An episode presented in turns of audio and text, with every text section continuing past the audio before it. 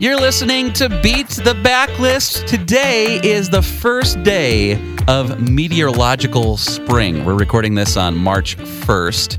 And, you know, it feels like the perfect day, Aaron, to take a walk in the woods. I, I appreciate your setup. However, it's really snowy and uh, kind of obnoxiously still cold here. I was kind of going for the like wink nudge because you're going to talk about I'm going to talk woods. about uh, A Walk in the Woods, book by Bill Bryson. Uh, I just recently finished that, and um, you know what? I, I didn't really know what I was getting into.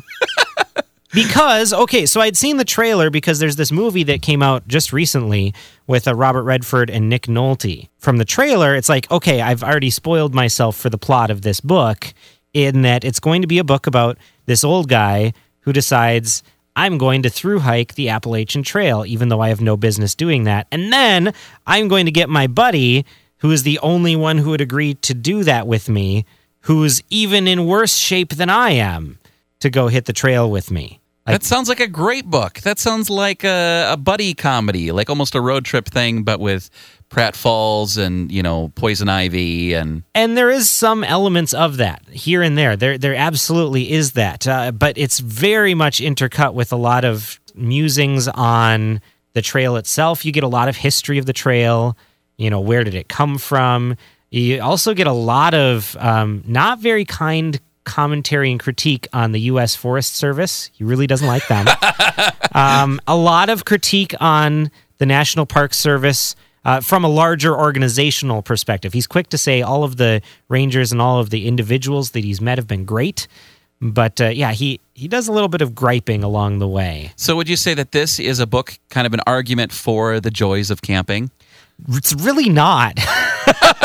because here's the thing. Anti-camping? It's really not. He he goes to such extents to like here's all these statistics on how many bears have killed these people and uh, oh in this case uh, this this family thought that oh these bears are tame so they put some peanut butter on their toddler's hands and had the bear sniff it and then the bear ate the kid's hands. Oh, Yeah. So he's sharing these terrible things, but then he also just waxes poetic and incredible on like, oh, it's just this incredible experience. But then it was also like just the smelliness and the You know what, though? mud and the. I think though that, that that's a more honest portrait. I think it I is. think if you were like a boat captain, let's say, you got to be honest. You're like the the sea is my mistress, but some days she's a whiny, you know, angry, uh, whatever Harpy, yeah. harpy, right? You know, it's that whole thing of. Uh, it's a mixed bag. Life is a mixed bag. You could tell that if you're going to write a book about it and go into that much detail, obviously this guy is passionate about it. Well, and and the thing is, uh, in reading it, it's like there are moments of like, ugh, I never want to do that. But I think as a whole, by the time I actually finished the book, it was like, okay, I don't want to through hike the Appalachian Trail. I think that this Oh, has I thought broken that- me of that. I thought this was a setup that you were going to invite me at the end of our podcast. Absolutely not. you you you would not survive. I would die. Yeah, probably. Um, well, no. Here's the other thing, though. It made me realize how long it takes. He didn't even hike the whole trail. Uh, spoiler alert: he, they don't. fails? They don't. Well, they decide to drive and skip past parts of it. It took them months.